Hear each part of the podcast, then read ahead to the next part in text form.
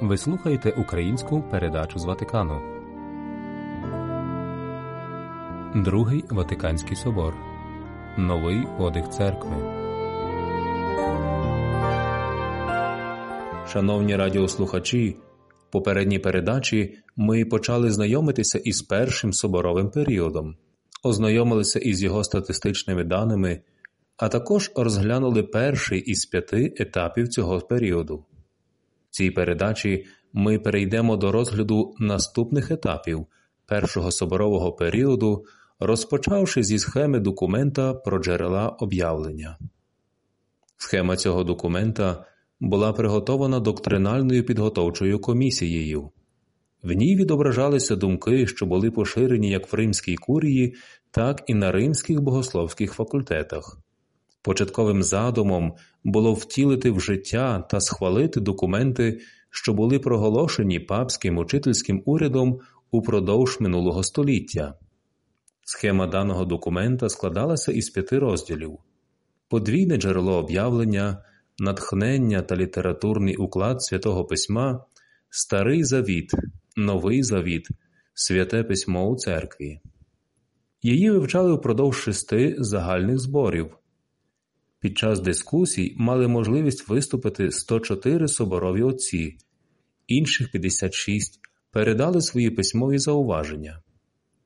Хоч під час підготовки остаточного вигляду документа і була проведена поважна праця, однак думки отців розділилися між тими, які підтримували запропоновану схему тексту, і тими, які були проти цієї версії.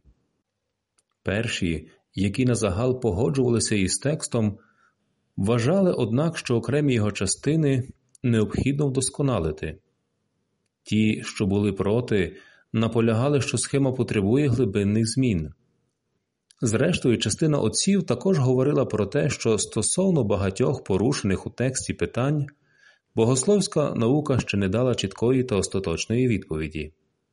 Під час дискусій стосовно джерел об'явлення Соборові отці, які мали виступи, неодноразово покликалися на промову папи Івана XXIII в день відкриття Другого Ватиканського собору Радіє Мати Церква. Більшість із них вказували на те, що запропонована схема є досить далекою від того, щоб відповідати потребам, які містилися в закликах папи, що прозвучали в його промові. Саме тому вони пропонували під час загальних зборів відкликати цю схему із розгляду. Подібно як і в питанні літургійної реформи, також і в розумінні ролі Божого Слова у житті церкви свої плоди вніс відповідний рух стосовно відкриття біблійних та патристичних джерел. Навіть більше біблійна реформа шукала можливості подолати кризу модерності яка початково мала характер розриву між авторитетом церкви та науковими пошуками в біблійному середовищі. 20 листопада 1962 року під час 23-х загальних зборів відбулося голосування, щоб зрозуміти, чи варто призупинити дискусії стосовно схеми даного документа або ж навпаки, потрібно продовжити його вивчення. Йшлося про те, щоби зрозуміти, чи варто обрати запропоновану схему як основу для подальших дискусій.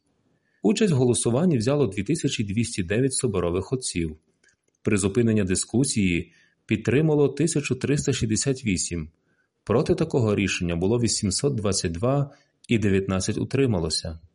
Результати голосування не досягли необхідної більшості голосів, щоб можна було ухвалити рішення, тобто двох третіх від загальної кількості.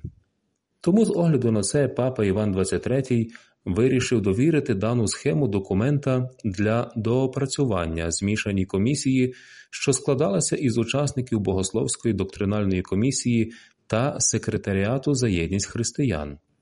Іншою схемою, про яку поговоримо в цій передачі, є схема документа про засоби суспільної комунікації. Про неї дискутували під час трьох загальних зборів. Під час дискусій виступили 54 соборових отці, а інших 43 передали свої письмові зауваження. П'єро Дорія у своїй книзі Історія Другого Вселенського Ватиканського собору згадує про те, що 27 листопада на голосування було винесено такий порядок денний. Задля того, щоб перейти до остаточного укладання схеми Конституції про засоби суспільної комунікації, соборовим отцям пропонується проголосувати за наступне. Перше. Схема у своїй основі є затверджена. Як ніколи є слушним, щоб церква, виконуючи своє учительське соборове служіння, подбала на душпастерському рівні про такий поважний виклик. Друге. Враховуючи зауваження, зроблені соборовими отцями, компетентній комісії надається мандат забрати зі схеми основні доктринальні принципи та більш загальні душпастерські настанови, з метою надати їм формулювання, яке, зберігаючи цілісною всю їхню суть, буде коротшим і в належний час може бути запропоноване отцям для голосування.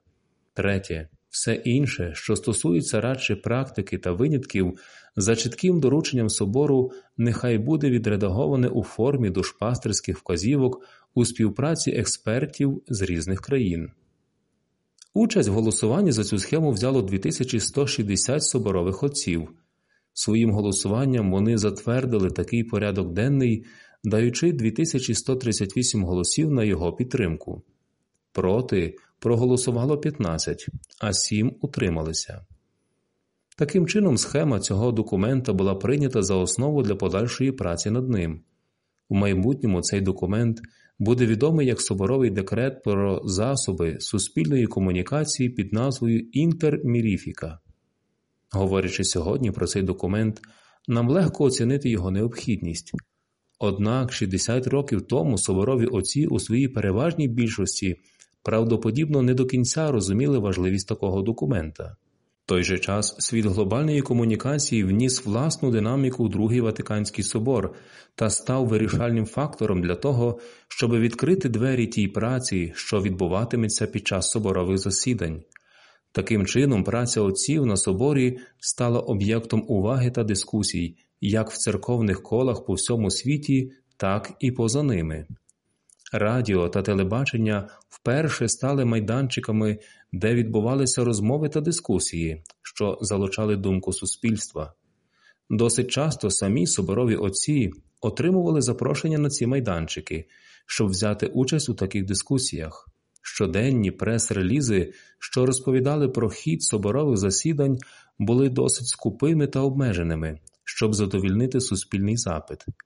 А той факт, що на етапі підготовчої фази собору засоби масової інформації були позбавлені належної уваги, говорив про те, що церква не оцінила належним чином світ суспільних комунікацій та їхню актуальність у суспільному житті.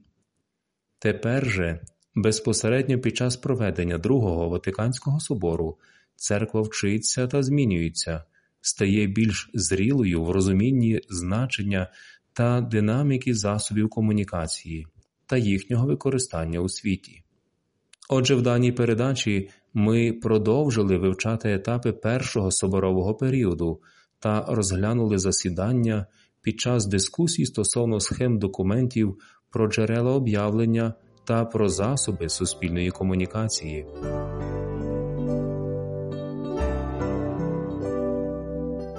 Ви слухали українську передачу Радіо Ватикану.